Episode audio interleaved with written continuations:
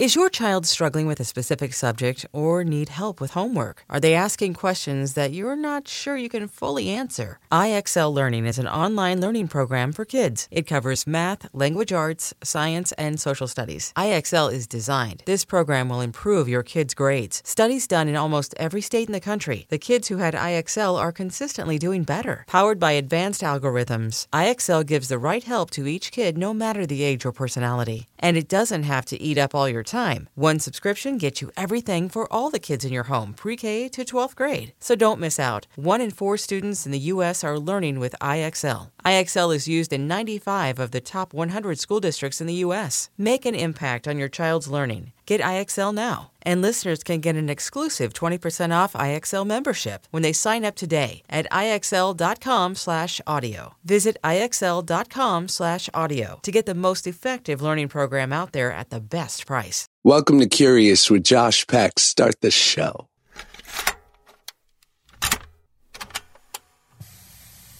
Welcome back to the Curious Podcast. My name is Josh Peck, and I'm your host, and your name is Listener, and that's what you do. You listen.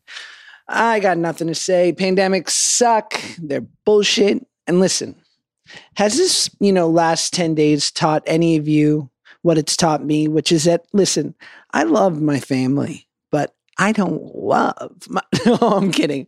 I, I love my family, but this is, you know, it's close quarters. It's a lot of, a lot of face to face. And, you know, we're not out on, you know, you can't compare this to the olden times because if this were, we'd be, we'd be busy all day doing shit to stay alive. Like I'm the man, obviously. So I would be on the prairie or the on a mountaintop doing some stalking, hunting. So yeah, I would gather because when it goes hand in hand with hunting, it's gathering. Got to hunt and gather. So I would be those things are what I would do, and that would be my contribution.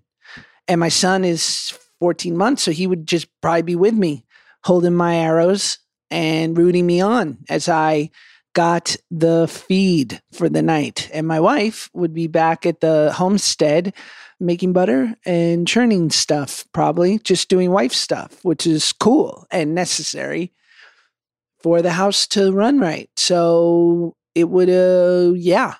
And listen, it wouldn't be ideal. I'm sure we'd be cold a lot.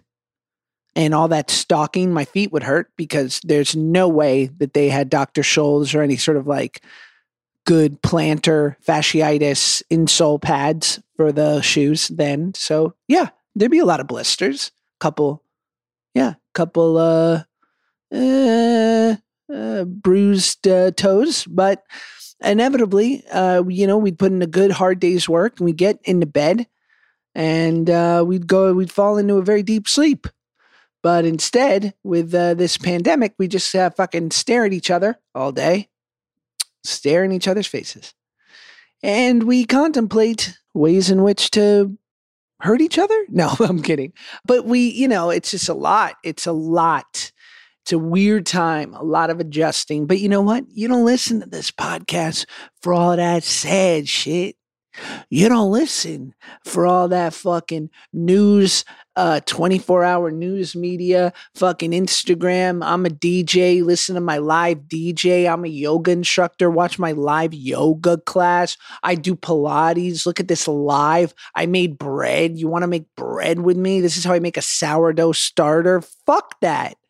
You don't listen to this podcast for that.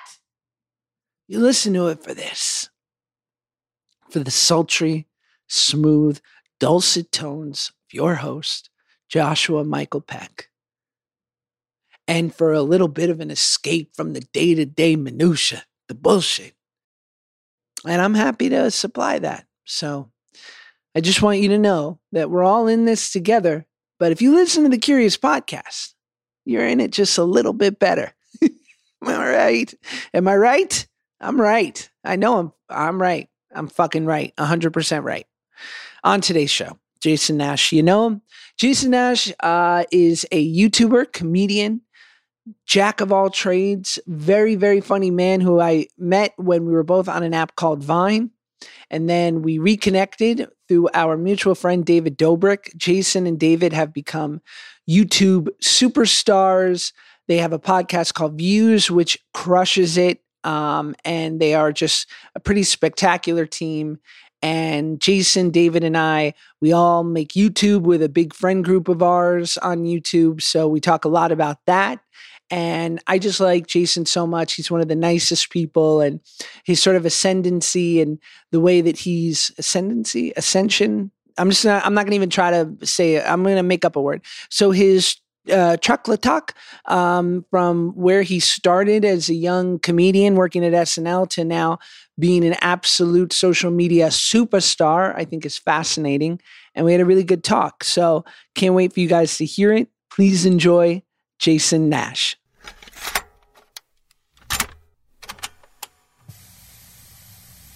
There he is, What's up, Josh? Jason Nash. Josh Peck. Are you fam- are you familiar with podcasting? me? I am know a thing or two about it. Yes, I have my own podcast that I do with my friend, and we've been podcasting for the last three years. I also had a podcast uh, in 2006. I heard that. I, did, did. read that. Yeah, You were before Joe Rogan. yeah, probably around the same time. But yeah, What what did podcasting look like in 2006? it was just like my buddy built me a website, and um, we just would like you know promote it on Twitter, and like it it uh, it didn't go out to too many people, but you know it's just me and my best friend that I went to college with, and uh, yeah, and that was it. It was fun. I was I, I at that time I'd really gotten into Howard Stern. Mm. And so then I was like, oh, I was like, I, I want to try something like that, you know, like that's so much fun. Like to me, he's he's number one out of like all entertainers. What was the interactions like? Like, did you have an under like were people listening? Yeah, the I, I would say we were getting maybe like ten thousand people listening or something like that. But then that's huge. It was good. yeah. Yeah, and it was based on I had just had kids, so it was like two dads talking about their kids mostly is what we talked about, being married and stuff like that, and some funny stuff. And then my um my my friend had um a brother who used to do the technical stuff, and he was kind of like a character on it. He was like a um he was just like a pot smoking, very kind of used to just shit on everything. So that was like a big part of the show too. It was like just listening to him come in and be negative, and it was kind of funny. Like You need people that guy. enjoyed that. Yeah, you need that guy. Yeah, So here we are sitting in your uh, would would you call it palatial? well, Stunning? I mean, it is a two bedroom Brand a new home. converted garage that we call. So we call it three. The city of California, uh, city of Los Angeles calls it two. But what do they bedroom. know? But what do they know? My son is uh, he kind of hits his head in his bedroom because it's so small and the ceilings are so low. But yeah, I Well, bought he's a a large he's a large kid. yeah, He's he no is. shorty. He's five eleven and 14? yeah, he's fourteen years old and he's five eleven point two inches. Almost, he'll be taller than me soon by the by the summer, I think. But here we are in your brand new beautiful home. Yes, And and I would say to you, Yeah. what a difference 3 years makes. I know. Can you believe your life? No, I can't believe it at all. It's crazy. Like it's almost like I hit the lottery. Just it's like I went into a quickie mart and did a pick six, and then like the next day, the ticket was in my sh- my jeans, and I'd forgotten about it. And then my mother was like, "Hey, we played the lottery the other day. They said the winner was in Studio City. We should take a look." No, it couldn't be, ma. no, no way. And then you know you pull it out, and you're like, "Wow." I mean, it's as if like the first year you won the state, the first year you won a scratcher and it was nice, but it was like 30 grand. Yeah. And then the next year, 2018, it was the state lotto. You're Uh-huh. like, this is better. yeah. Then the last year, Powerball. Yeah, but let's let's be clear for people that are listening who don't know who I am. It's a very small house in Studio City. I mean, it's not. I'm not living in a mansion. I have a roof over my head, which, which, from how you're looking at it, is amazing. Because you're right. Because before I couldn't even afford a place to live. So in that regard, yes, I am like, wow, I can't believe I am. I'm a homeowner and all that. Yeah, but I'm not. I don't have like a Bentley in my driveway, No, a Tesla. I have half a Bentley. Uh, no, I, I mean it as like you know the one thing, and I'll I'll give everyone the spiel in the intro, but so many of our of my listeners, you know, know us. But uh, the one thing that I love about our friend David Dobrik, I think it possibly could be the most, Sure. Was that he walked into a stand up comedy club three and a half years ago, Yeah. into Flappers at Burbank, Yeah. Hollywood Improv. Hollywood Improv, fine, Sure. no The need to little show off. no, but it was the little room. The little room. Yeah. So what are we talking? 50? 50? F- f- 50 seats, Solid. 20 people sitting. And he saw someone who for years, I mean, when, and we'll go through it. uh, You have had the support of a murderer's row of like smart, creative, comedic, super successful people who all knew how good you were. And he was the one this like My mom's opening a Pepsi. is it a is it a Pepsi? La Croix. Great. It's a Sprite. It's a Sprite. We're keeping it we're keeping it Boston up in here. She's got to have the Sprite once in a while. She doesn't drink them a lot, It's refreshing. but I like, I like, I like that's her treat. Maybe once a week, she cracks a can of Sprite, and you know it settles her stomach. Ugh.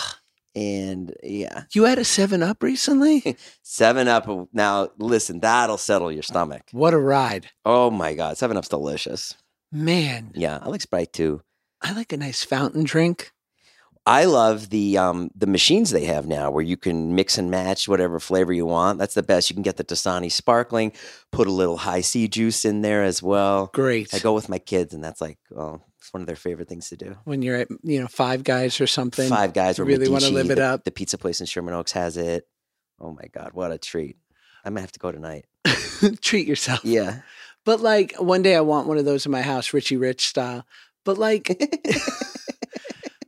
but this, you know, 19 year old knucklehead kid from Vernon Hills, yeah. He was Walk- twenty 20, at the time. walks into this comedy club, Yeah. sees you perform, and goes, I know what to do with you. yeah, yeah, yeah, yeah. And three and a half years later, you guys are the biggest thing ever. it's it's really lucky we owe it all to David. David did it all, and uh, and he's he's a genius. You know, he's he's really good at what he does, and so we're all just holding on Well, for dear life until uh, the next Messiah comes. well, I'm glad you got the uh, you know the bullet points Yeah. that that the David Dobrik Corporation. yeah, yeah, yeah. What I'm supposed to say? no, I'm not supposed to say anything. I I do say that. The thing about it is our relationship's really funny because I love him. Yes, I do love him, and I love him so much. I love him as a friend. I love him as a son. I love him as uh, you know. I want to see him succeed. You know, I told him a long time ago. I said, "I'm here to make you look good. Mm. That's it." I said, "I am here to make you look good. Whatever it is that we have to do that's going to push you further."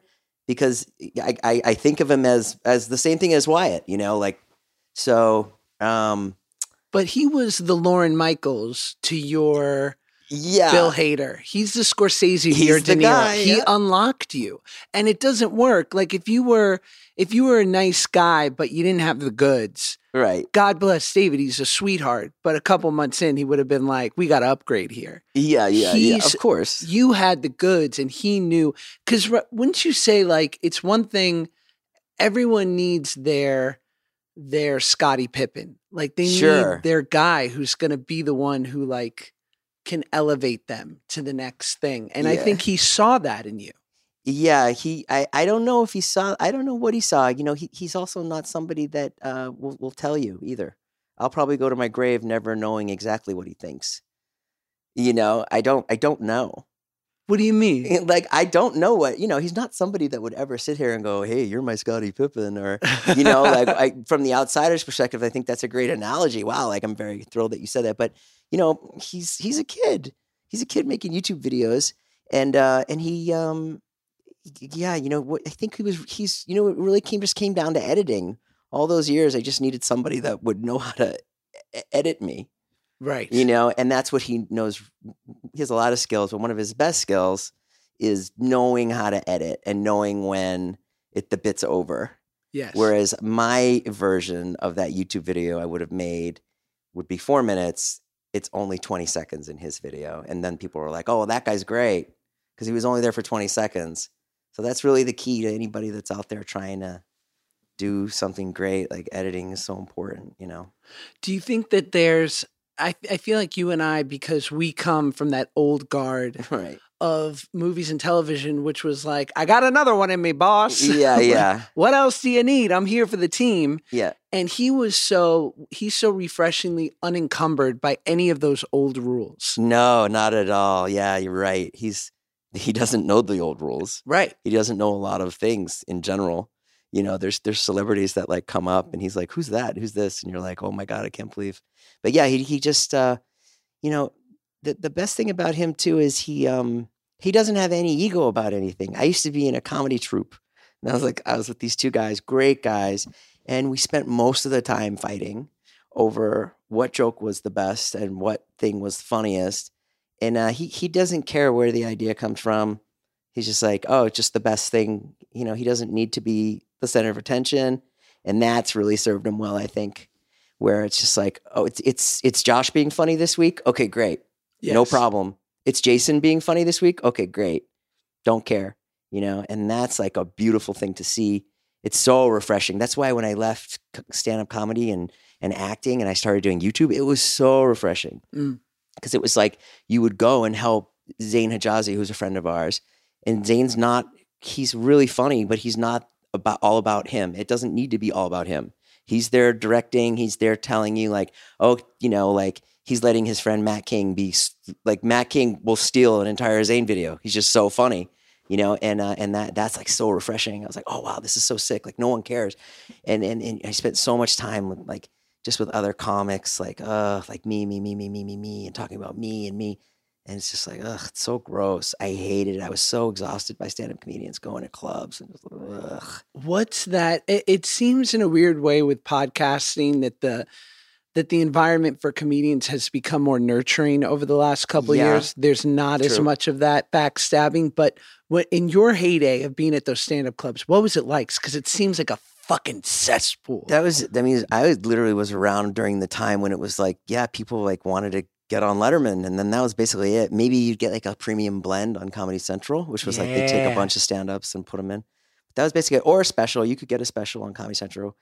But by the time you got a special on like HBO or something, you'd have to be really far down the line and like really polished doing it for 10 years. And, and, uh, yeah. I mean, and to just to get back to David too, I thought it was interesting too, is like, I, I would love to hear what, what he would say about this, but I know that when he walked into the club, he, you know, we were paired perfectly because he had this need for three videos a week and like a lot of content. And I was just desperate and broke, you know? So it was like he, I remember he called me and he the next day after I did a bit with him and he was like, Oh, he texted me that night, like, Oh, what are you doing tomorrow? And I was like, I never thought I'd hear from him again. And then I was like, uh, I'm around, I'm not doing anything actually. And, uh, and then that was it. And I was like, Oh, this is great. So it was fun. I, I think too because what was that like September of 2016? Yeah, I think it was it was right around November 2016. I remember Vine died. Hmm. My movie came out and Vine died on the same day. And my movie did horrible the day it came out. What was that? FML. Yeah, it was a movie called FML that I made. And uh, and like no one no one downloaded it. And I was like, oh man, this is awful. Like I worked on this for a long time. And then Vine died. And then I started installing speakers with my friend. And uh, and I remember the first day I went to install speakers, I was like, you know what? Like this is great. I'm like, I don't have to think. I don't have to be creative. I'm gonna go hang out with my friend, install the speakers. I would like paint walls and stuff. And then I came home that night and it was Halloween and I saw my ex-wife. I'm like, I love it. I love manual labor. I'm like, this is great. This is fine. I'll be fine doing this. And then I went back the next day and I was like, this is fucking awful. Like I hate this so much. so the veneer had worn Yeah, off yeah, after yeah, the one eight day. hours. my, my ex-wife still razzes me about that. She's like, remember when you were so happy working manual labor for 24 hours? I was like, oh yeah. Well, every actor, I feel like any artist, like because that's what eternally all we're doing is playing dress up. Let's not get it fucking right. twisted, right? Right, right. So when you see like any, th- that's what kills me. Where you'll see like some some famous person who's like, I'm just really into horses right now Yeah. and working on the farm, and I'm like, yeah, today. Like Right. until that's done in like a week and a half, and you're back to like Barbados hanging out with Beyonce. Like, stop it. Yeah. Well, you know, that's part of acting is you gotta gotta believe and you gotta be really into yourself too to be an actor. You gotta go out there and believe that like, hey, I'm the guy. or I'm the girl. You know, so I think all that's part of it. Um, I don't get too mad at actors. I think it's a pretty hard job. I mean, I, I do. I think it's hard. But you've done a lot more acting than me, so maybe you'd say otherwise. no, I would say it's really hard. I think it's stressful. You know, I think it's, you know, I hate when people do like those false equivalencies, like, you know, it's not, you know, we're not out here curing cancer. Yeah, no one is, unless you're actually fucking curing cancer. and it's like, Doctor raises it. I am. right. I, I am. I actually am. I work at Sloan Kettering and I'm in a lab eight to 10 hours a day. Yeah, it's actually serious work. but, you know, it's like any of these sort of self driven quests, right? The challenging part is, is that there's really no promises. Uh-huh. And especially for guys like you and I, where it was never, um, guaranteed especially early on and i think of i think why i have so much respect for you and people like us is like i love a journeyman i love a utility player Yeah, yeah, yeah. you know like someone who's like i'm here to support the team i'm good like i might not be fucking jeter but Right. not everyone's jeter Not everyone's Jeter. but like if you need a fucking double in the seventh inning, yeah, yeah. I'm your good. man. I'm good for a double, maybe under pressure. Yeah, that, that's that's kind of how I look at it. Like I, I, I'm just really happy to be a part of that group of people that that make content and help everybody as much as I can. And um, and then David's like he's very uh, he's just great. Like he's just great to work with. You know, I mean, you just know how funny he is. He's, he's really, really, really funny yeah and and sometimes I sometimes I wish people could see how funny he is, like not off the vlog. You know what I mean? Because he's like just so much fun to hang out with. Um, and uh, do you think that so so when he comes up with when he comes up with an idea or I come up with an idea, uh, then that process of execution is the best. Like that's like the other day, like he bar- he came up with this idea. He's like he was just standing looking at his backyard, and he was like, "Bro, we should bury you. We should bury you. We should bury you alive." And I was like, "Oh, that's really funny." He's like, he came up with the whole thing, and so then we Dima dug a hole. My assistant Dima sat out there, dug a hole. They covered me, and then they covered my head. And then when people would walk along, he had like a picnic, and he would raise it, and I'd be like, "Hey," you know, it was it was like it's a really dumb idea, but it Yeah. worked great. So just that whole process was once that once you have like a good idea, that's the best part of the job for sure. Well, it's interesting too, and to David's credit, and I, think I, I remember that one of these bits specifically was that it was you and I, um, and I don't think I'm I'm I'm pulling the curtain back too far, but it was you and I dressed up like Big Bird and Cookie Monster in a Ferrari on Hollywood Boulevard, Yeah. and we really did get pulled over by the police. Yes. but David didn't catch it. Oh, I don't you remember? remember. So he didn't. We got pulled over by the police. Yeah. Did it not go in the video? and it didn't get in the video, and David was sprinting to catch this part of the oh, video. Oh yeah, yeah. and it was it was unfortunate because he could tell already because he's so so many steps ahead. Yeah. He said, "That's our tag." That would have been incredible from this ridiculous moment where people are losing their mind on Hollywood Boulevard looking at us. Yeah. And then within an hour, he had contacted someone with a police car Uh, yeah. and set it up so that we could sort of recreate it Uh huh. and it was done and he didn't rest on it he didn't say all right let's figure this out and we'll we'll you know sort of let the air out of it for a couple days and we'll figure out the best way to go about it it was like here's the fix we got to get a police car and within an hour it was done And Yes, this yes. perfect button Yeah, I do. I do remember that. Yeah, And that he- was he just figured out how to finish it it's the way the way he does it. He's really good. so you're from massachusetts Massachusetts. Grew up in the suburbs. Medfield, Massachusetts. Went to UMass. Moved to New York City when I was twenty. Uh, well, had an internship in New York City at Saturday Night Live. Worked for Norm Macdonald. Worked for David Spade. you're getting way too ahead of me I'm, Uh, tr- I'm I'm ready to okay, dig into okay. New England. oh, you want to go back to New England? Okay. So you're in New England. Marshall's, Framingham Mall. Beautiful. uh, waiting for my mom. My mom was a makeup lady. I used to sit there and wander the mall until she was done in work. Your stunning mother, Lorraine. Now I love perfume on any woman.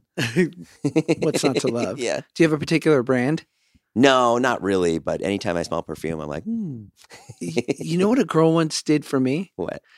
I was dating this girl. I don't want to say where, but we were dating. Sure. And uh, I was leaving. I was working on this project for a couple months. And so I was going to go back to LA. And her gift to me when I left was a t shirt from the town where we were shooting. And she had sprayed her perfume all over the t shirt Oh wow. so that I could have like this Pavlovian response of smelling the shirt when she wasn't there. Oh wow. It's like, a, oh, like It's an interesting move. Donna. Yeah. Like, and I was like, this is actually kind of a. I, I, I had some respect. You like that? Uh, yeah, it was just like here something to remember me by, like quite literally. You don't seem as impressed. I'm trying to think if I would like it or if I think it's psychotic. It's maybe a little bit. don't forget me, fucker. I don't know. Yeah, I think it's cool. So you grew up with a sister, Yep. your my sis- mom, my sister, my mom, my dad. and they were together. Yeah, my parents were together till I was like 12. And then uh, I was overweight. Um, I was like sort of funny in school, I guess, like kind of, but definitely not like.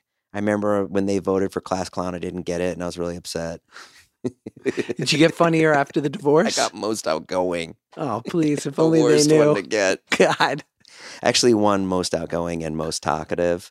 Uh, and then they they brought me to the principal's office, and they're like, "Look, you can't have two superlatives. You got to pick one."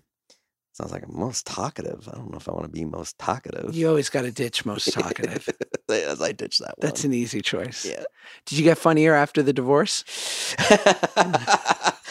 I don't know. I don't know if I was funny or not. I thought I was funny, but like a lot of my friends were. Everybody in Boston's funny. Everybody in Boston's so fun. All my friends were funny. Seinfeld. Every single one of them. Seinfeld talks about that. He's like, we were all funny. When we Yeah. grew up. Yeah, I thought I was funny, but I guess certainly once I did stand up for the first time, I was quickly reminded that I'm not. Well, Rogan, Joe Rogan has a bit about Boston and why he thinks people are funnier. Just because it's a really tough place to live. oh, really? Is that what he says? Yeah, because he's from there. And he yes, says, he is. I know. Yeah, that's true. I love Joe Rogan. just when you're working your balls off, like a lot of blue collar jobs. I don't know if it is a tough weather. place to live. He said, I mean, I guess I guess it. I guess it is. it's I guess- cold. I guess because it's cold. But there, but no doubt, there's so many funny people from Boston. Yeah. Yeah. Selling a little or a lot? Shopify helps you do your thing, however you cha-ching. Shopify is the global commerce platform that helps you sell at every stage of your business. From the launch your online shop stage, to the first real life store stage, all the way to the did we just hit a million orders stage. Shopify is here to help you grow. Whether you're selling scented soap or offering outdoor outfits, Shopify helps you sell everywhere. From their all in one e commerce platform to their in person POS system, wherever and whatever you're selling, Shopify's got you covered. Shopify helps you turn browsers into buyers with the internet's best converting checkout, 15% better on average compared to other leading commerce platforms. And sell more with less effort thanks to Shopify Magic, your AI powered all star. Shopify powers 10% of all e commerce in the US. And Shopify is the global force behind Allbirds, Rothy's, and Brooklinen, and millions of other entrepreneurs of every size across 175 countries. Plus, Shopify's award winning 24 7 help is there to support your success every step of the way. Because businesses that grow, grow with Shopify. Sign up for a $1 per month trial period at shopify.com slash odyssey podcast, all lowercase. Go to shopify.com slash odyssey podcast now to grow your business, no matter what stage you're in. Shopify.com slash odyssey podcast. So, but then you sort of fit that mold, right? A little bit of that cliche, like, you know, f- funny being born out of like not the perfect home life, right? Yeah, yeah, for sure. Yeah, definitely like having like a really macho father and then having like an overdoting mother that certainly probably created like this like She's listening, by the way, about eight feet from us. like my mother's like the, the most amazing woman in the world and then still to this day when strangers meet her new people have been meeting her because now she's in the videos and uh, and new people meet her all the time and they're just like you know your mother your your mother is unreal and i'm Yeah. like I, I know i know i just you know i don't know what to say she's just the best she's just like she'll sit and she can she'll you, could anybody can start talking to my mother and my mother will tune right in to what's going on with that person and make them feel like a million dollars like especially because so many of us are all you guys are a lot younger than us and i think that you know when you're 20s and something maybe you're out in la and maybe you're not lost but we all i think everybody's lost in a way and so they can they look at my mom and they talk to her and they're like they just instantly feel better. She just has this amazing ability to to make everyone around them feel great. Like I, I saw her I saw her talking to Vardon the other like a few months ago for like an hour, Our, just in Vardon, this our- intense conversation. Explain who Vardon is. our 13 year old Armenian friend, sort of uh, his brother does YouTube and he's like really funny on camera. So he's fallen into YouTube. Actually, he has his own YouTube channel. What am I saying? He has like 500,000 subscribers. he made forty thousand dollars last year. Yeah, on Cameo. he's eleven. he's just like he's just like this 13 year old kid who's really really funny and probably going to go on to really big things. But even Vardan, as a 13 year old kid, he came up to me he's like, "Oh my God, your mother, Jason, he's she's just the best. She talks to me. She made me feel so much better. She made me, you know." I'm gonna start losing weight, you know, and try not to eat so much. And He could just appreciate it. I even wish at she was my grandmother. You know, just so it's it's stuff like that is nice. Yeah. What um, uh, what's a great story? I mean, you've been sort of public about your relationship with your dad, and it not Sure. always being the most harmonious thing. My dad, my dad's a great guy. My dad literally, if he walked in right now, you'd be like, "Oh my god, this dude is the best. Let me hang out with Bob Nash. So cool. Captain of the football team, really strong, 6'3, good looking, muscular, big broad shoulders, deep voice, Bob Nash. Bob Nash, it's like- did he own like a car dealership? He- he- Bob he- he Nash should've. Toyota. He should have. He Yeah. could have owned a car dealership. He probably could have done a, a million things with himself. And uh, but he he when I was growing up, he was like, you know, he he had a lot of bad things happen to him. Basically, his partner was murdered by the mob. And then so we went from having money when I was little, I was it to having no money, to Yeah. being like on the street.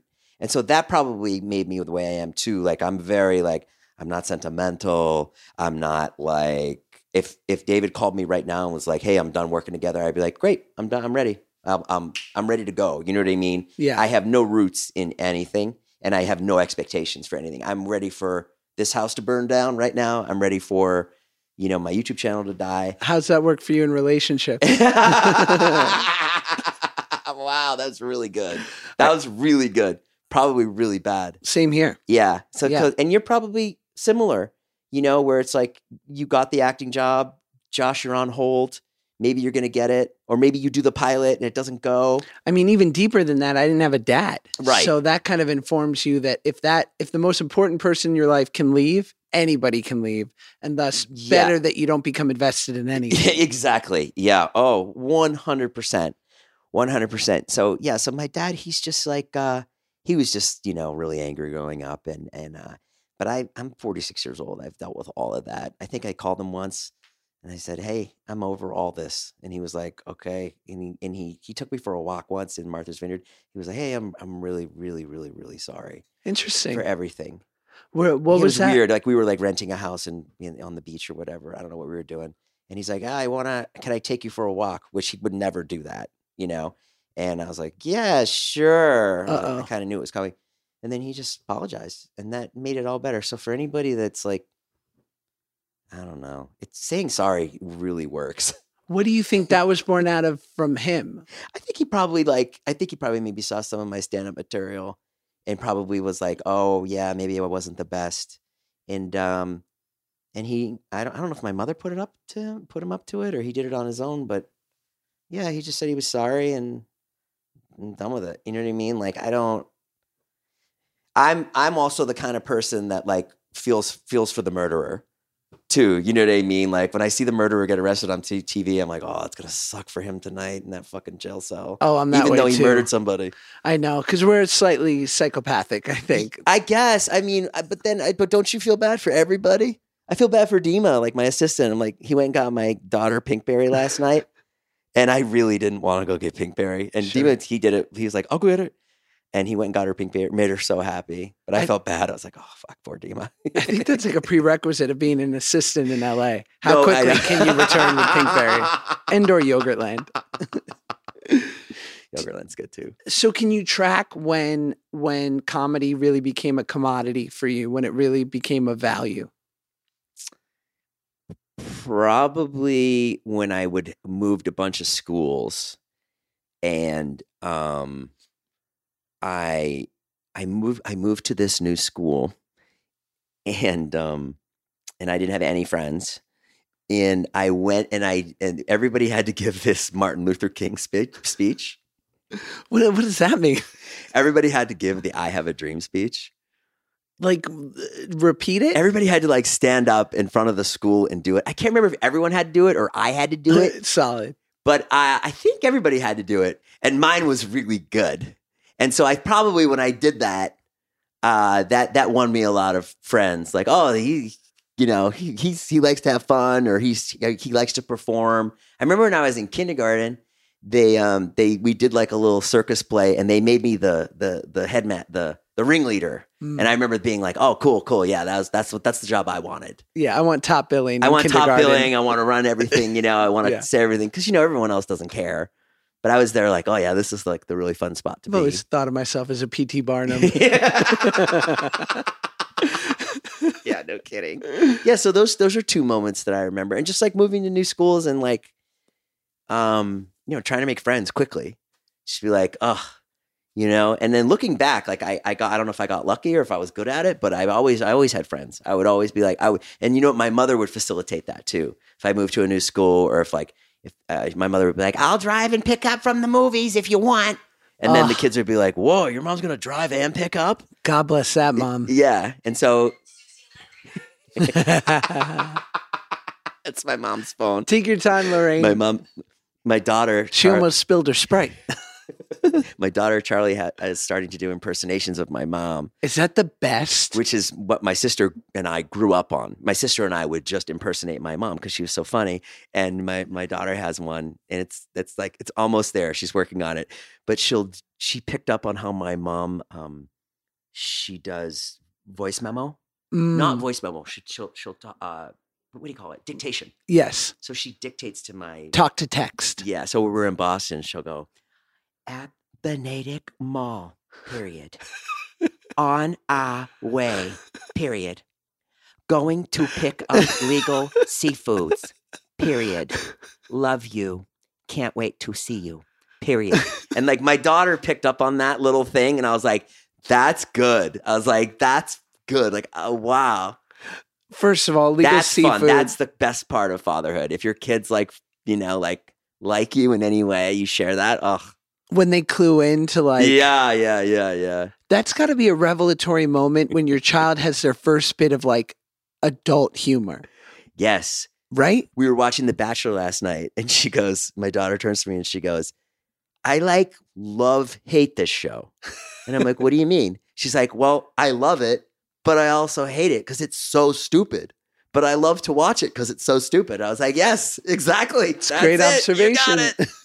we were driving home from, um, we went out to, um, we drove to Thousand Oaks the other day to look at some furniture because my mom, she found some furniture out there. So we took my daughter, and then my mom's just so happy to be with us. So we went and we ate at Lazy Dog and like filled my mother's belly, which is like always puts her in a good mood.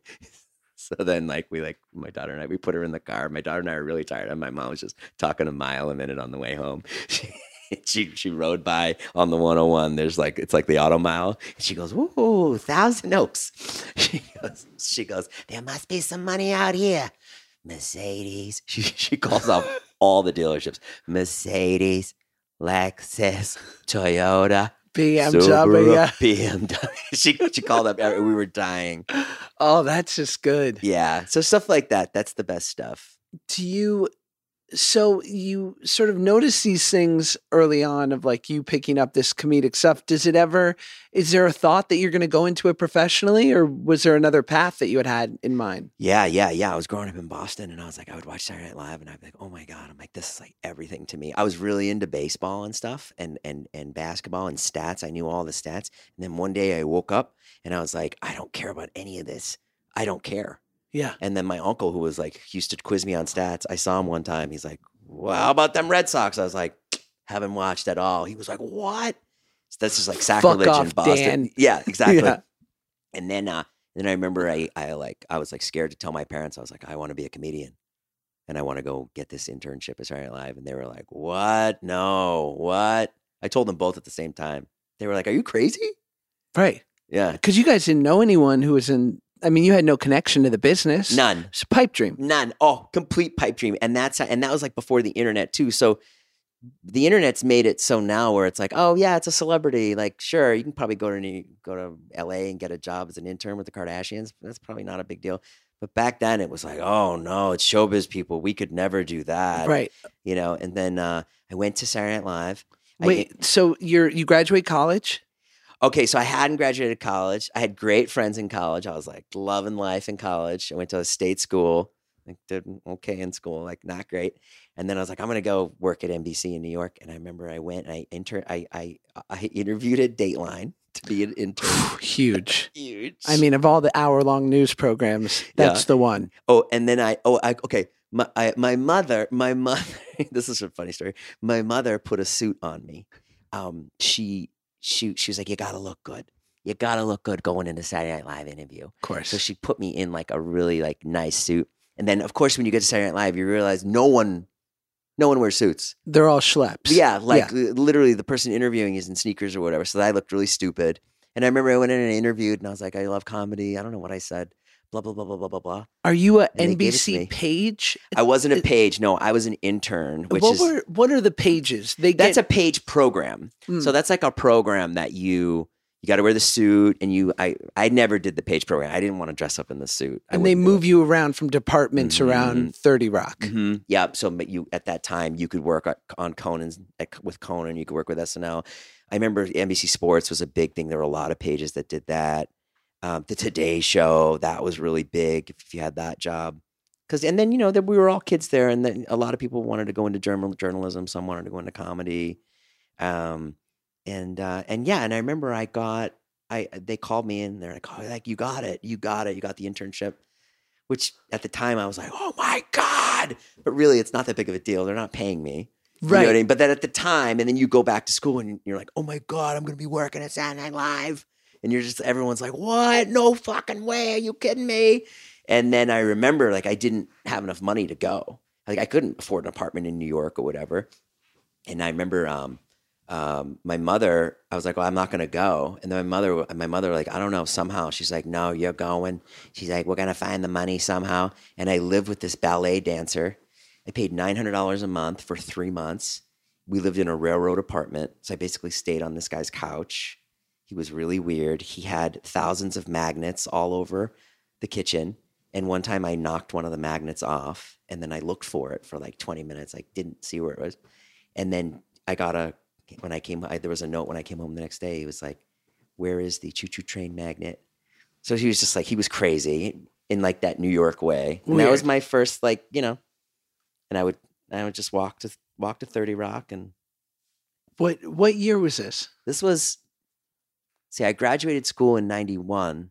No, no, sorry. I graduated school in 95. So it was fall of 94. So fall of 94 was like Sandler, Spade, Chris Rock. Farley. Chris Rock was already gone, Okay. but he was a, he would he was around. He would come and like, um, maybe like chill with Sandler or whatever. I never talked to Chris Rock, but nice guy, I'm sure. And then, uh, and then I went back to school that spring, and then in 95, 96, I I worked for Norm. And what's the energy like for those three months with Sandler? I mean, that was like it- fucking like it's so it's so hard because you're like I was already such a fan of Adam Sandler and Spade and all of them. It was like, and and and not only that, but like the, the he Sandler's the coolest. and are you? Uh, He's the they? nicest guy. Yeah. How are they treating interns?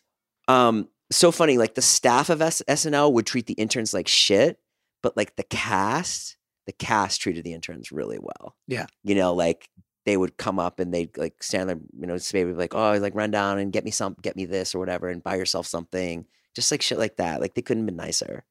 All those guys. What's what's the schedule like? Right. So it's everything kind of gets on its feet. Uh, what's the pitch meetings on a Monday or a Tuesday?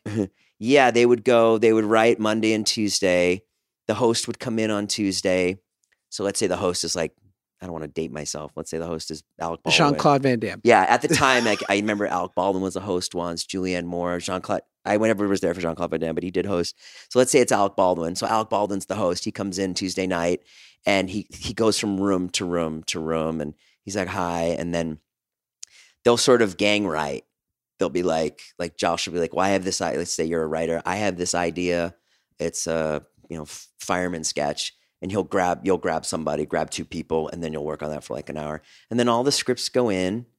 And then on Wednesday morning at like 10 o'clock, SNL is like, you know, they have like really nice food and people just pack into this writer's room with tons of seats. Like you can't even move. There's 100 people, there's production people, whatever, sets.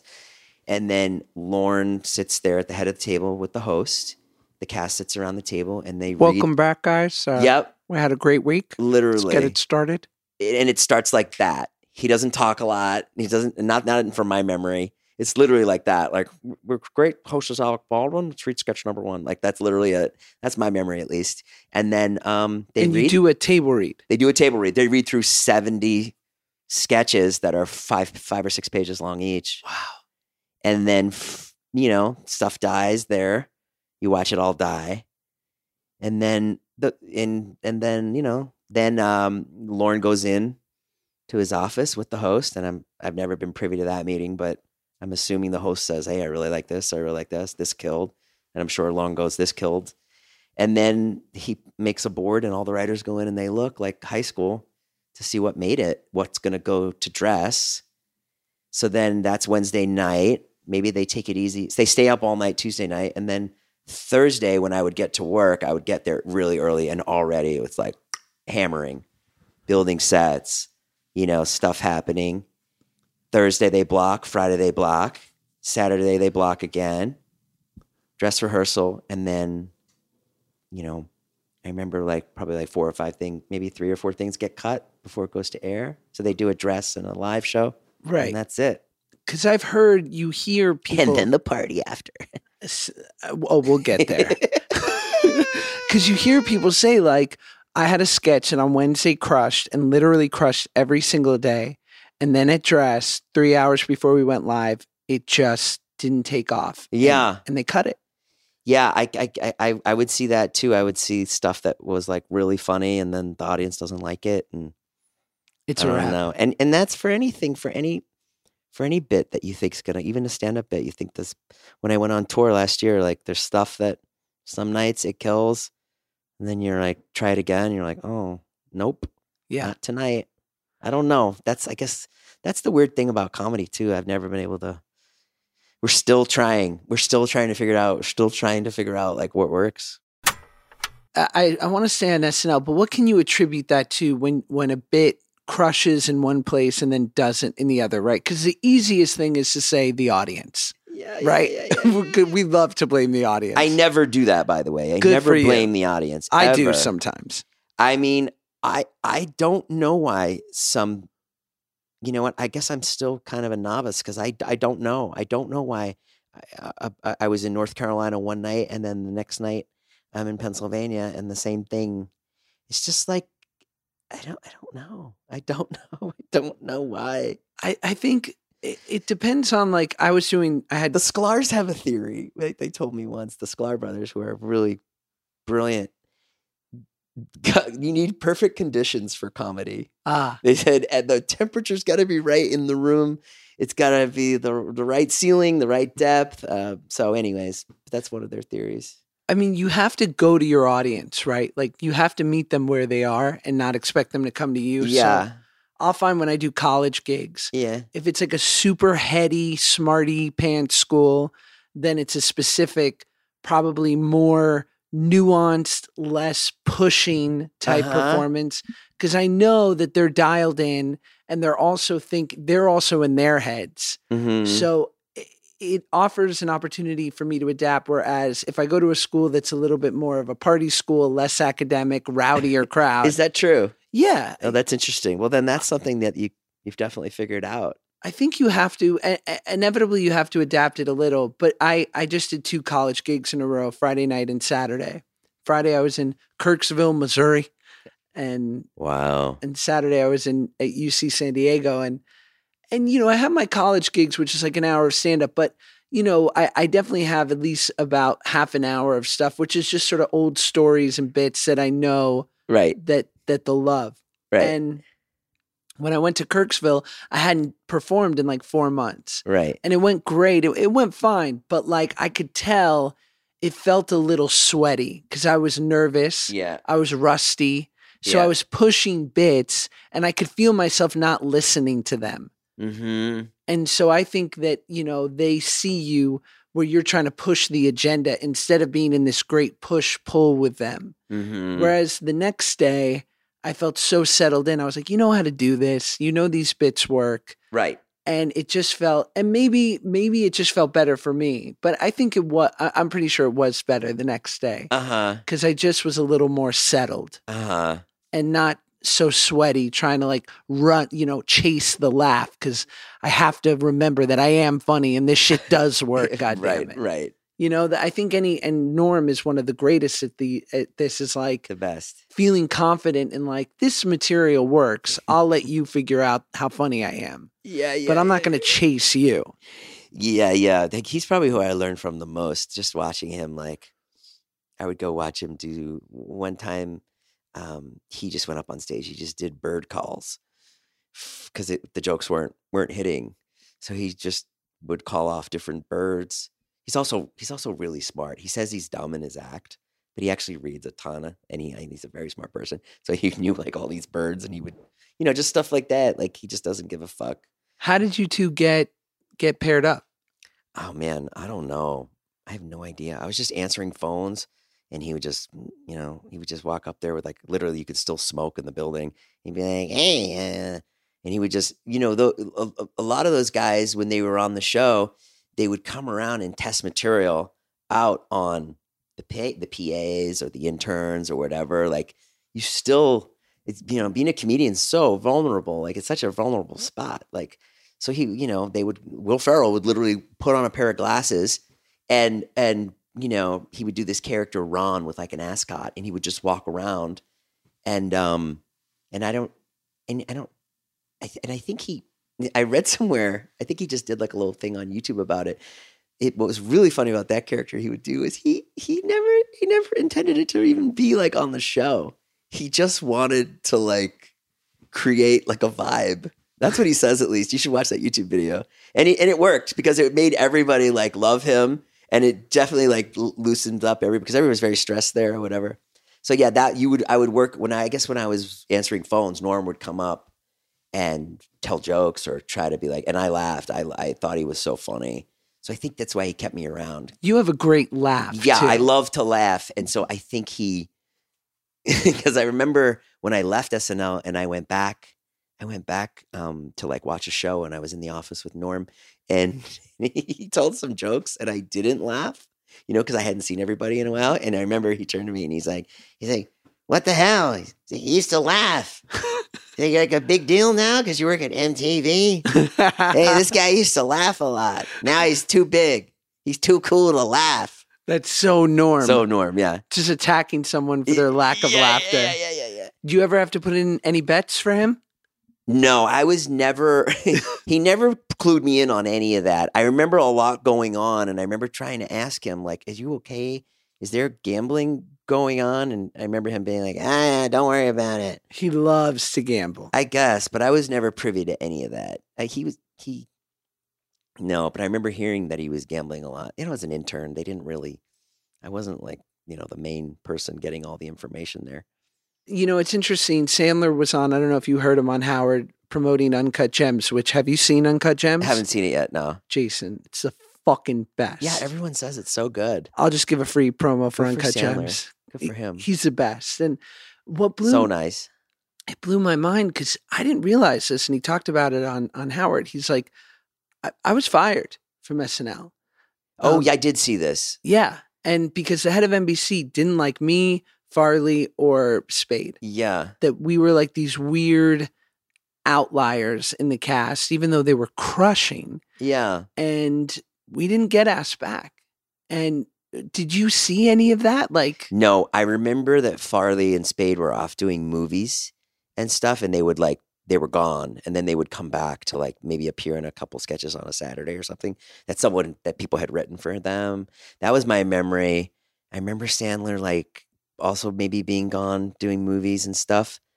So maybe that pissed. I don't want to speak out of school, but maybe that pissed NBC off Yeah. that Lorne had like sent them off to movies. I don't know. I, I can't imagine why you would fire those three because to me they were like the funniest. Widely considered some yeah, of the greats. the greatest. And um, um, and Farley too. um, I didn't spend. He was gone a lot making movies, so I didn't spend that much time with him. But when I ever, the few times I did spend time with him, oh my god, she would just like sit and talk to you and like ask me about my mom, ask me about like where I went to school, what I studied, just shit like that.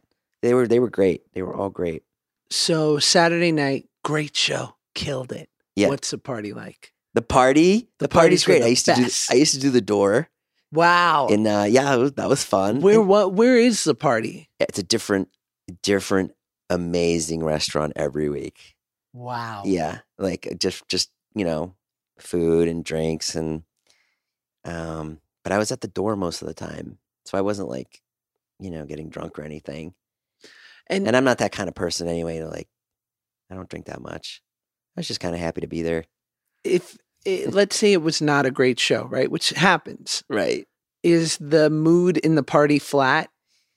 Yes. Yeah. Yeah, it can be kind of flat, but I don't remember too much of it. Actually, well, actually, I take that back. I don't think I remember ever remember em- remember any of those parties being flat. You know, I remember like Christopher Walken like stumbling around drunk.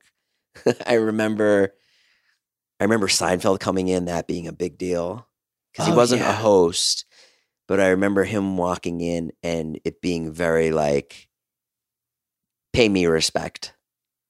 you know, Well, yeah. At that time, he was yeah, taking yeah. over the I, world. I remember, I remember that being like, oh, this is a big deal that Seinfeld's coming and and uh, you know, make sure that you know, He's got don't- his. don't piss him off in any way. So then, how do you? What happens when you come out to LA? So I was doing what? Oh, I got offered like a show, like a sketch show, uh, for for VH1. They were doing a sketch show. I miss VH1. They put me up at the Oakwood Great. With like Michael Showalter and Michael Ian Black, and like, and we just did music sketches. So I did like I would play like John Lennon, I would play like Liam Gallagher, shit like that. And, then And and at that time, are you kind of like, okay, it's happening? at that time I was kind of like, yeah, this is it. But I knew that like a VH1 sketch show isn't necessarily gonna be around for a long time. Yeah, it ain't a rocket ship necessarily. Yeah. And so I I I, I was like, shit, I gotta get on to something else. And then once I got out to LA for that job, it just it just made sense to leave New York and, and be here. And it was so much easier. New York's so hard to live there if you don't have money. So it was like, oh wow, I can live here for way cheaper. I can go hiking, I can have a car, I can have a dog. And I had all my friends here f- from New York that I had met that moved out anyway. There was, you know, I'm, sh- I don't, I'm, there was just like this mass exodus at the time of all the comedians in New York. They all went to LA. I think anyone who's like, like, I understand why Seinfeld stays in New York because Yeah. when you're worth a billion dollars, you can live nice. Yeah. You know, you can have a driver, Yeah. couple floors at his Upper West Side apartment. But like, if you're in your 70s or 80s and you're struggling and you've stayed in New York, I'm like, what are you trying to prove? Prove? Go to Boca. I agree. Go, anywhere where it's easier than I this. agree. And if you're not going to bars anymore and restaurants, there's no point, you know, unless you're like a Broadway head. Yeah. Oh, I'll tell you what was interesting that we skipped over was after after that summer, I had I did one year there working as Norm's assistant, and then the summer came. I started performing. Hey, what happened? Was it two years later? Eventually, they oh they they they called me. They said, "Hey, do you want to come back?" And I was like, "No, I'm going to take this job at MTV," which was like I was like it was a creative job. I was writing jokes and stuff for MTV. And then I started performing, and then I, maybe it was a year or two later, I auditioned for Saturday Night Live, and that was like, I just wasn't. I did good, but I wish I had done better. Were you like The on same the year stage? Jimmy Fallon auditioned, it was like me, Zach, Jimmy Fallon. I don't know if Jimmy Fallon was there that day, but it was definitely that year. And then they flew me to New York, stayed, and that was like that was really nerve wracking to go back there, and the people that looked at me like shit before now they had to be like, oh, he's auditioning, and they were nice, but I think in my own head I was like, oh, this is just like too much. It was Oh, tough And you were on the stage at 30 on Rock. the stage. I went out. I did all my bits that I that were like proven in the clubs, like stuff that I knew worked. And uh And they warn you that they don't laugh, right? they warned me and I forgot. I would too. I would too. they clearly warned me and I forgot because I remember I got up there and I um I don't know why I did this, but I needed music for a bit. And I stood on stage and I was like, I need a CD player, like a boombox or something. And it was like they just everyone froze. Everyone just stared at me. It seemed like they stared at me for five minutes. And then um, Lorne just went like, "Can we get him a, a box or something?" And uh, and they do do that. They do like test you to see. Um, but I, but I uh, I I did I did good, and I remember I remember getting off stage, and um, they came. One of the talent people came up to me and they're like, "That was so good! Like you did such a good job." Blah blah blah blah. And then I remember there was like a good month where they're like, "You're in the running. You're in the running," Which is in the-" huge. which was huge. Yeah. And then no. And then I remember like, who is this Jimmy Fallon guy? And I remember then I remember seeing his audition and I was like, man, pretty damn good. And that's like one of those freak Uh, it, it that audition specifically, it like it takes away nothing from your audition. Yeah, no, no. It it it just was one of those freak things where he had it, it was almost like they had given him the answers to the test. Right. He just he just fit he just fit that like Sandler. It Right. was Sandler. it was Musical funny Fallon, white guy. And then it was Andy Samberg. Right. That was it. I mean, those are those are the Lorne has these that's a trope that he he fills in, you know. Cute, musical, heartthrobby, not heartthrob. And now it's Pete Davidson. Yeah. Not that Pete Davidson's a heartthrob, but he's he's kind of cute and he's and they're funny. He's funny.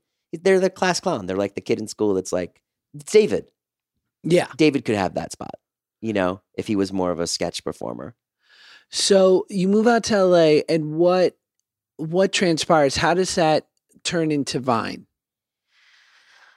Oh yeah, so I was just like married and like you know trying doing odd job, doing jobs in the industry, like little writing jobs, game shows, kid shows. I would write. I would go work a few days as an actor, and then like uh, doing stand up around town, but not touring because I had kids. And I was like, I don't really want to leave my kids, and I'm because I'm I know I'm touring, I'm not going to make any money anyway. So no one's going to come see me, and so uh, yeah, then I I was doing like a lot of one man shows around town. I would write these like crazy one man shows about my life and my kids and my ex wife. At the time, it was my wife. And then that that Comedy Central saw this show that I did, and they were like, "Oh, do you want to make a movie about it? Like a really low budget thing?" And I was like, "Yeah, sure." And so then so then I made this movie called Jason Nash is Married. It came out, but it took a really long time to come out because there was like a lot of problems. People lost their jobs in the meantime. But it was like widely well received. It was well received. People loved it. Sure. And let's talk about the people in it. Busy Phillips, yeah, Patton Oswalt, Patton, yeah, Rob Corddry. yeah, Who else? T.J. Miller, Andy Richter. Dude, Uh, what a who el- fucking cast. yeah, I would I would steal shots with them um, on weekends. I'd be like, Andy, can you come to my house at ten o'clock on uh, Sunday? And he, you know, they're all just really nice people. You know, that that was that was back when I was like I was kind of in the in the comedy scene, and you just you had all you had was like goodwill. Yeah, no your one was tribe. no one was making any money. Well, they, those guys were. They were doing TV and stuff, but I wasn't. Most of us weren't. So all you, all I had was like friendships and a, a, and a little bit of respect from people. Like, oh, there's Jason. He's trying to do something that's authentic, and that was all. That was all I was trying to do. I was just like, oh, I'm going to make this movie about my marriage, and uh, and then it came out, and I got on Vine, And and, uh, sorry, how yeah. much was the budget for the movie? ten thousand dollars. That's insane. Yeah, That's beyond low budget. yeah, yeah. I That- mean, they all did me favors. I mean, ten thousand dollars is what they spend on like two days on Steven Spielberg's coffee. Yeah, Like, I know. and know. what'd you shoot it on? We shot it on like a Canon with like a little mic like sitting on top. I didn't even have sound. That's unreal. Yeah, it's crazy. So- and that, eh, but I didn't know what I was doing. I was just like, okay, this is this is all I can do. This is all I can do. Uh, that just makes me hate Comedy Central that they handed you 10 grand and they said, make a 90 minute film. now." Yeah. Well, they didn't. They they they handed they wanted me to make webisodes, and I made them a film. Okay, over So deliver. don't I get mad like at it. Comedy Central. I, I'm mad at them for other reasons. yeah, but yeah. um, but yeah, and then that was it. You know, you just do. You just. I mean, everything I do is like, just do what you can do. I that's all I could do at the time was like, shoot another scene and hope that it like and work it into the movie somehow and try to make it. I made the movie like backwards. You know what I mean? Like, uh, so that was kind of interesting. And then, uh, yeah, and so then I I got Vine started, and I was like, oh, I'm gonna try to promote this movie, this dumb movie I made, and Vine took off. And luckily, I I, I Brittany Furlong dated this comedian, and um, Adam Ray, I no, or his name Josh? was um was Josh J- Myers. Yeah, it was Josh Myers. And Brittany would go and watch Josh do stand up, and then I would go on before Josh or after Josh, depending. And I struck up a friendship with her, whatever. She was really sweet. And then she was on Vine doing killing it, and um, she called me. She's like, "Oh yeah, you want to make some vines?" I was like, "Yeah, sure." So I made some vines with her, and then that really elevated me, like got me a lot of followers quick because I was there early. And then I met Brandon, and Brandon elevated me like crazy. Brandon was a phenom, you know. I remember seeing Brandon's vines and Brandon Calvillo. Brandon Calvillo and being like, "Wow, this kid's so funny." So I just I just DM'd him. I'm like, "Hey, do you want to make some vines?" And he was like, "Uh, yeah. Aren't you like 50?" and I was like, "Yeah, I am."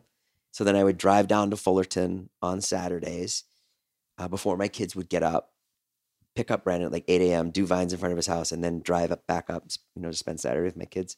This I was still married then. I remember my ex-wife being like, "What are you doing? Like this is crazy." And I was like, "No, no, I know it's going to be something. I know, I know, I know, I know this is going to be something. Like I, I trust me." And then I remember uh, I was like doing okay on Vine, and someone called me and they're like, "Hey, do you want to make?" Uh, I don't know what it was. Maybe it was like twenty five hundred dollars, or maybe it was like less. Go to to go to Las Vegas and make a Vine, and I was like, "Yeah, sure." A hundred percent. Yes. Yeah. And I was like, I remember having a big fight with my ex wife because we had something to do that weekend. And I was like, no, this is like a big thing. Like, this is what this is. It wasn't, it was just, I just needed the money, really. It wasn't even that I thought of it as like a career, you know? Um, Isn't it interesting too that like your personal life at that time was becoming incredibly challenging and you're Sure. going through it with your your eventually what would become your ex-wife. And then the counterpoint to that is sort of the beginning of this renaissance in your career. yeah, yeah. It's interesting like the parallel of It's that. so, it's so interesting. You know, my, my daughter was, she was upset the other day about going like back and forth from houses and stuff. And, and I, I, I told her straight up, I was like, I was like, I, you know, all the stuff that like, all the cool stuff that we, we get to do now, cause like I'm a YouTuber or whatever, like none of that would have come unless I like moved out and like did what I wanted to do. My, my ex-wife's a wonderful person. for She's sure. literally so funny, like so pretty, the, the the nicest person in the world. And it's I really blame myself. It was like she wanted to be in her 40s and be what a 40-year-old woman does on the weekends, which is hang out with her friends, drink wine, talk about, you know, designs, you know, Throws, talk about throw pillows, stuff- pashminas. pashmina, whatever it is. Talk, Sure. talk about Hillary Clinton, you know, and and and and that's awesome. And that I, I was just sitting there dying. I was just like, I I I can't.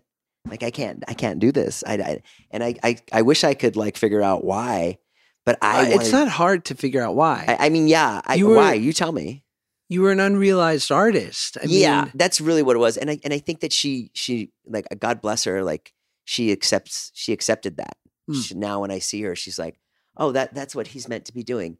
He's meant to be riding in David's Tesla, you know, while Zane's you know trying to get something funny on Sunset Boulevard on a Saturday night, and and that's and now I'm so much happier. You know, I don't have anyone in my life, and she has a boyfriend now, which is great. I'm happy for her. Um, but uh, yeah, that was that was it. But just to like to leave that, to leave like what you're supposed to be doing, and um, so yeah, that was tough. with how much work you do on a regular basis and sort of how married you are to the process, is there room for a person in your life? No, I mean not really. I mean like I I I, I wish. I mean I wish I would like meet somebody that was like, you know, wanted to do YouTube, but I just don't. So what's It's really tough. what's a normal day look like for you? Normal day, get up, um, you know, grab the camera, start filming, film whatever I can, go over to David's house, run over ideas with him, whiteboard stuff with him. If he's editing, watch his edit, help him with the edit. Um, come up with, and then there's a lot of days where like I come up with ideas for my vlog that maybe can spill over into his vlog, stuff like that. That's good when there's synergy like that. Um, but yeah, my my my directive is to like keep my channel going. I'm writing a book. I got a book deal, so I'm doing that. Um, another tour. That's it.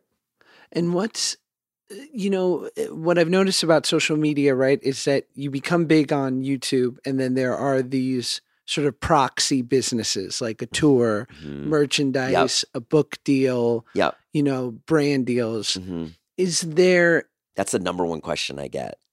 what? How do you get? How do you make money Well, not make money because I think now uh, on YouTube? I think we're all we we all sort of know to a certain extent that if you're doing well on social media, you can make a lot of dough. Well, I just mean to like like the Uber driver that picks me up and is like, "What do you do?" And I'm like, "I'm a YouTuber." And then the next question is, "How the hell does that work? Like, Right. how how do you get paid?" Which I think is I wouldn't know either. Right.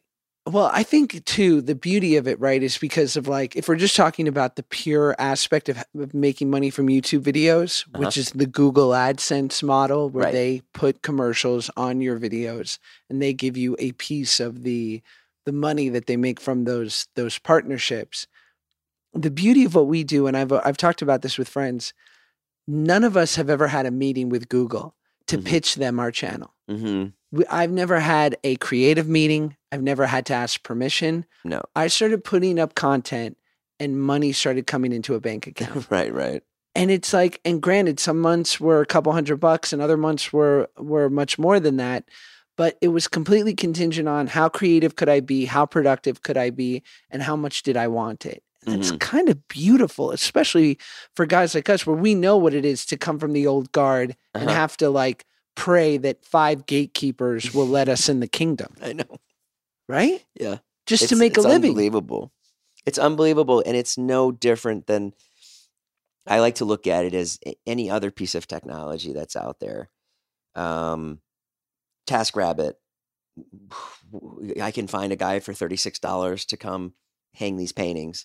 You know what I mean? Like it's it's uh it, uh, it that's the, the all that Silicon Valley shit. It's designed for uh not I'm not well a well spoken person, but it's designed for like the masses and it's not it's designed it's designed to level the playing field Mm. you know which is like so nice about youtube which is like okay i have a chance i tried to do this for 20 years you know and Yeah. now i have a chance at it which is like unbelievable Do you flirt with the idea of of using it to spring in almost it, it would seem like going backwards for to to spring into something in the theatrical world or the traditional world or have you sort of let that go i'm done yeah yeah I let it go it's it's it's really fun just to do this people say all the time like what are you gonna do like what is your, what's your dream i'm like "Well, this is it yeah I don't. It's a place I am in my life too. I'm like, oh, like just like having a job. That's it. Like, what more would you want? Maybe, maybe Judd Apatow like was like, here, here's like four lines. For some reason, he liked me. I'd be like, oh fuck yeah, you know, or something like that. But I mean, I don't, you know, that's not coming. So it's like, oh yeah, I don't. And it's nice not sweating anything, and it, and that and that shows in your work because for so many years I was just sweating everything, and it's just like, oh yeah, like you want to do a show, let's do a stand up show, like let's go. You want to do a tour, let's do a tour. You want to write a book, let's write a book. Like it's just so much better than than waiting around for someone to say yes. I can't do it. and it's so goddamn time consuming It's so time consuming. ah sitting on a set What about your project? Can you talk about it? um i can't talk about i, I gotta no That's fine. but I i am but yeah I'll but, ask you off camera. but it's a good balance it's all like a good See, I'm not good at balancing things. I, I I don't like it. That was why that was why I never got anywhere for ten years. It's because I was like, oh, I'm gonna write a movie, I want to write a book, I want to do this, but here, stand up. here you are balancing like five different sources of income Yeah, I- guess so. I guess so. But it's all like kind of playing into the same. Yeah, I guess. I guess so. I just I just wouldn't want to be writing a, a cop movie right now. I get it. And then like trying to go to DreamWorks and being like, oh, so and so likes it. I don't know if anyone would watch it. Yeah. I mean, I don't know if uh, you know. uh, It's just, or you could make a video that gets like five million views, and I, I don't know. I know it's it, do you know what it is? It's just that it's just it's just so hard. what can you distill what you've? And there's other things I want to like. I I, I want to enjoy life. I want to I want to go be with my kids. I want to, you know, I don't want to be on a set. I think that's so refreshing, and you're right. People are so obsessed with, and and I think this is in so many different areas, but everyone wants you to one up yourself, Yeah. and I think they want you to do it for them because their job has a ceiling. They're like, I'm I'm in HR.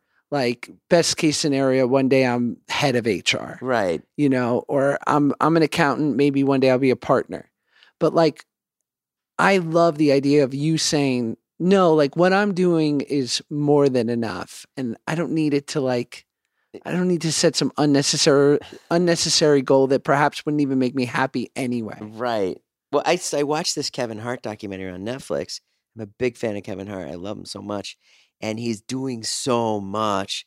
And um, Too much. and I, I, I'm like, I'm like, and the the documentary is really good actually because it kind of goes into why he's doing so much because of the way he was like brought up and stuff, and the stuff that happened to him as a kid, which I think is what they're intimating at. But like, you know, to leave Wyatt and Charlie for 300 days on a tour, like, no, Yeah. no, I can't. Like, I don't want to. You know, Do you know who uh, Paul Gilmartin is? of course. Yeah, he's your buddy, right? Yeah. I uh he talks about on his podcast that uh he had a friend who went and climbed Mount Everest and he got to the top and then Paul asked him and when you got to the top did you find your father's love? it's really funny. you know, That's such a Paul Gilmartin joke. That's really funny. it's very Paul. Yeah. Um so my last like two questions working with someone like David who's crushing it so hard and is having so much success, can you distill down one or two observations you've made over your time with him that you think has led to so much of his success? Oh, yeah. 100%. I love this question. Okay. So, the one thing that he's really good at is he um, doesn't hold on to things at all. So, so, so many of us will be like, I wanted this and I wanted that. And why uh, didn't I make more money? Whatever. If there's any kind of like disagreement amongst us, he's the first person to pick up the text, to call, and and literally will say, and it, let's let's figure this out right now. So he doesn't he never rests on anything like that, which is I think is a really good quality. He I think I mentioned before too, he has no ego about ideas, which I think is really good. Um and he's just he's tenacious. He is just like your example with the with Big Bird and the cops. He's fucking tenacious. I mean, he he's just there's no there's he will go to the end of the he will scorch the earth to get that bit. It doesn't matter. I saw him. One of the best things I ever seen him do. I learned so much from this guy. It's so crazy and he's so young. It's so humbling to learn something from such a young person, you know, but you learn so I've learned so much from him. And he uh he was pranking Brandon, convincing Brandon that um that there was an earthquake in the San Andreas Fault. This was the bit, right? This was the thing he was doing his vlog. So we, we hired all these extras. Um, we hired, I think, 40, 60 extras. It was at Bellingham when we used to live at Bellingham. We, we come in. Um, I don't know how he, I can't remember how we did it, but there was like, maybe there was a, a news report on TV or whatever. Brandon's flipping out, flipping out, flipping out. And David's got him. David's got the camera on him. He's got him hook, line, and sinker. There's there's a there's a crying baby in the street. There's a cop car. We run outside. I get in my car. I, I drive down. I come back. The road's blocked. Brandon's flipping out, flipping out. And then something happens where something goes wrong, where Brandon, who's not an idiot, is like, this is a fucking prank. This is a fucking prank. And anyone else would have been like, fuck, it's up. And David fucking just hangs in there. He hangs in there to the point where he reconvinces Brandon that it is real. Like, I don't know how he did it. I did it. I watched him do it because as soon as Brandon said that, I was like, fuck, it's over. And uh, and then you know he pulled it off. So that's just an example. He's just so tenacious. You know. I remember. Uh, I don't even, you told me this story and I've, I've repeated it many times and it speaks to his work ethic. And it was something that I was so impressed by with David. But this is when he had a, you know, three video a week cadence that he kept up for what, f- over 400 videos. And you and uh, David had been invited by Casey Neistat to this really cool Samsung event at Lincoln Center. Okay. This was like 2018. So you flew out and it's like really fancy, cool people there, and it's going to be this big show. Uh-huh. And I remember you guys get back the next day, and I said to you, How was the show? And you were like, It was great, but David didn't see it. Oh yeah, yeah. And I said, What do you mean? And you said, It was Wednesday night, and a vlog had to go up, and David was outside Lincoln Center editing the vlog. Oh yeah, yeah. He just carries the laptop with him. And- Crazy. and no thought of like, you know what, this is life and this is once in a lifetime. I should see this. It was like, no. Well, keep in mind it was the premiere of a new phone, so it wasn't that important. Okay, fair enough. but it actually it was it was a really cool event with like a lot of like you know short films and I don't think it would have mattered then, Jason. I think it could have been the fucking Oscars. it could have been it definitely could have been the walked- Oscars. I mean, he I think he tried to bring his. I think he tried to edit at the Streamies one year, and people were like, "You- "You can't." But yeah, he's he, and then and that's what's great about him. You know, he's like um, he's just remained very humble. Uh, he's he's very loyal. He's loyal to a fault too. Like you know, there's people that like me, like sure he could get rid of No, that's not true. But don't never fucking say that about yourself. he's so loyal. No, it's um, because you have the goods, oh, because you offer him something great. Listen, we've all seen, you know, God bless him, but he's not like, he doesn't suffer fools. Like, if you're not servicing the agenda, Oh sure, sure. you gotta he- beat it. yeah, no, he, but yeah, he's he's pretty pretty magical kid, and I'm happy I met him. Happy I met you too. I'm happy I met you too. I'm happy. Do you want to talk about your star making performance on Drake and Josh before sure, we go? I'd love to. what was that like? Oh man, I was working on a pr- uh, uh, a a prank show with a bunch of girls. The girls were called the Rad Girls. they were like from like Northern California. So bad. They were like it was like um when Jackass was big. So of course MTV was like, we need a female version of this. Obviously. Yeah, or no, it wasn't even MTV. It was Fuse. Like that was those were the kind of jobs I was working, which was fine. Like great, you know, get pays good. You just come up with bits all day for these girls to do pranks. And I remember I was working, and my friend Eric Friedman, he just called me, and he was like, I was like, hey, I know you want to be an actor, and I was like, yeah, I do. He's like, well, we have, you know, I have a part on Drake and Josh, and I was like, oh, sick, awesome. Did you know the show? Uh, yeah, I knew it. I knew it. And I've told, I've told you, like, I would always watch you and be like, wow, that guy's really funny. just so, just so naturally funny. Thank you, carried the whole fucking show. And, uh, and then I remember, uh, just going there and, uh, I had my line, are you okay? And I remember being in the dressing room and being like, are you okay? Are you okay? are you okay? So good. doing that over and over again. I was a waiter and went on, did my line. And I remember seeing you on set and I I definitely like remember making a point of like, I'm gonna fucking say hi to that guy because I think he's funny, like in my head. And that was probably I probably thought about that for like an hour, just you know, sitting there, like just finding the right moment. And I remember I walked over to you and I was like, I don't know what I said, but I probably said something like, Hey, what's up? You're really funny. Like, this is so cool. And I remember you being like, Oh, so nice to meet you. Thank you. But you were you were busy, like you were literally like getting direction. And and Drake was next to you. And I didn't say anything to Drake, um, which I hope he didn't wasn't offended. I'm sure he was. Uh, maybe. And um and uh and maybe I shook Drake's hand too. I don't remember. But I remember making a point of being like, I have to say hello to him. I don't know why. And um and yeah. And then I remember we had to stay really late. And that was it. And now I still get tweets about it. And here we are today, co-stars. Yeah, I know. I love it. Isn't that crazy? Um, okay, last question. The thing I ask everyone on the podcast. Yeah. What are your one or two Jason Nash commandments, truths that you've discovered that you'd want to impress upon someone else? I love this. Um uh oh, we, we had this one yesterday. Um we had um we were gonna give somebody ten thousand dollars yesterday for a video Mm. and they were they were like not great. And eventually they were so not great that we went somewhere else. and uh, What does not great mean? They just they were. just weren't they weren't nice. Mm. And just just uh just show up with a really good attitude. That will get you so far. And and I can't stress it enough. Just like even if you're in a bad mood, just try to lift everybody up around you because it goes so far. People want to be around, you know, positive people. And and and you have to remember too, like everybody's going through something. So it's really important to like uh, that's one of my commandments.